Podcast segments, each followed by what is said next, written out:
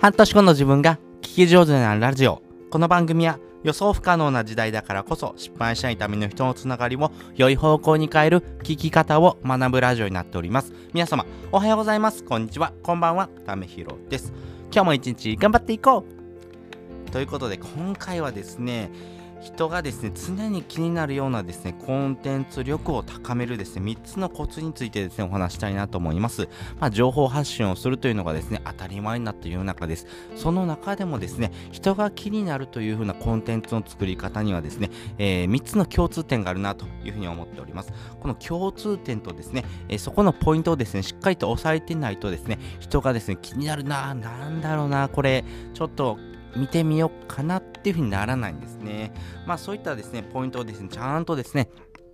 押さえておきましょうよっていう風なですね、基本的なところかなというふうに思いますんで、よかったらですね、えー、自分の発信、そしてですね、自分のですね、行動もですね、振り返ってもらうといいかなというふうに思っております。で、先にですね、3つのコツについてお話ししておきます。1つ目、ターゲット。2つ目、タイミング。3つ目、タイトルということです。それぞれ解説をしていきます。なんだよ、そんなことかよって思ったかもしれないんですけども、実はやっぱこの3つっていうのはですね、非常に大事なんですね。できてる人とですね、できてない人っていうのがありますし、私自身もですね、すべてできてると思いません。でもですね、えー、日々ですね、コツコツとですね、情報発信をしながらですね、自分の発信のですね、えー、ポイント、そしてですね、えー、どういうですね、コンテンツだったらですね、人が興味を持つかなってことをですね、常にですね、ブラッシュアップしながらですね、発信をしておりますんで、まあ、そのあたりもですね、含めてですね、え自分のですね、考ええ方、そして具体的なですね、部分をですね、お話ししていこうかなというふうに思っております。で、まず1つ目ですね、ターゲットということなんですけども、これ誰に届けますかってことがですね、まずは大事になっていきます。まあ、ターゲットっていうことをですね、より明確にしておきましょうよってことですね。お子さんですか高齢者ですかそれともサラリーマンですかそれともワーママですかとかですね。まあ、いろんな切り口があると思いますんで、まあ、誰に届けるかってことをですね、ちゃんとですね、自分の中に明確に持っておくってことが大事かなというふうに思います。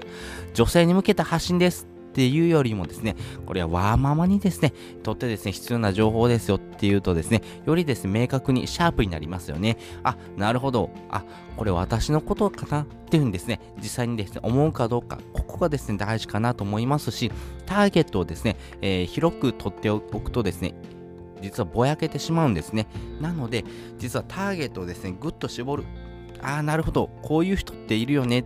っていうようなですね、部分をですね、自分の中にちゃんと明確に持っておくってことが大事ですし、このターゲットを絞ることによって、えー、他者との差別化をですね、非常につきやすいということになりますんで、やっぱりそこがですね、えー、やっていくべきかなというふうに思います。まあ、ニッチなところでですね、えー、1位を取るっていうところからですね、発信のですね、幅を広げていくっていう方向にですね、転換するべきかなというふうに思っております。で、2つ目、タイミングなんですけども、これいつ届けるのってことがですね、大事ですね。欲しいタイミングとは、いつ、どんな時にっていうことをですね、ちゃんと考えていきましょうよってことですね。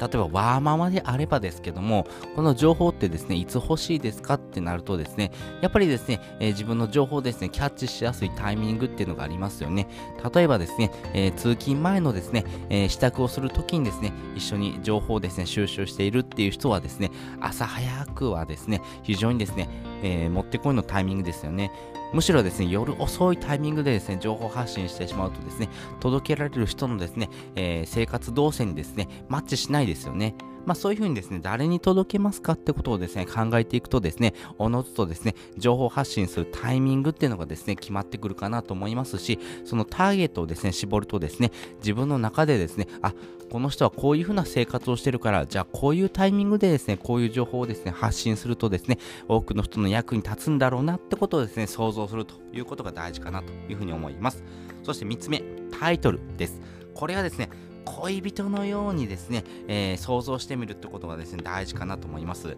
このタイトルがですね、えー、つまらない、えー、そしてですね、魅力的でないとですね、ああ、なるほどってことにならないですし、あ気になるなってことにもなりません。このタイトル一つでですね、情報発信をするときにはですね、誰がですね、えどのタイミングで、そしてどういうふうなですね、場面でですね、困ってるのか、まあ困ってるからこそですね、その困りごとをですね、解決するためにですね、どうやったらいいのってことをですね、え、発信するべきかなと思いますし、そのですね、内容がですね、このタイトルでですね、えー、かりやすくですね、発信できてるのかってことをですね、ちゃんと考えておくってことが大事かなと思います。これがですね、常に気になるというふうなところにですね、えー、リンクしてくるかなと思います。やっぱりですね、えー、どういうふうなですね、ね人に向けてっていうことをですね、自分の中で決めていきましたよね。そしてですね、その人のですね、生活動線を想像してですね、えー、どういうふうなタイミングでですね、届けるのかっていうものですね、想像できましたよね。じゃあですね、その人がですね、悩んでることとかですね、つまずいてること、この人の悩みって何なのかなってことをですね、考えてあげるとですね、おのずとですね、タイトルがですね、決まってくるかなと思いますし、タイトルはですね、非常にわかりやすく、ワンメッセージです。ワンコンテンツ、ワンメッセージかなと思いますんで、まあ、その内容をですね、細かくですね、していってですね、情報発信をしていくということがですね、まずは大事かなというふうに思っております。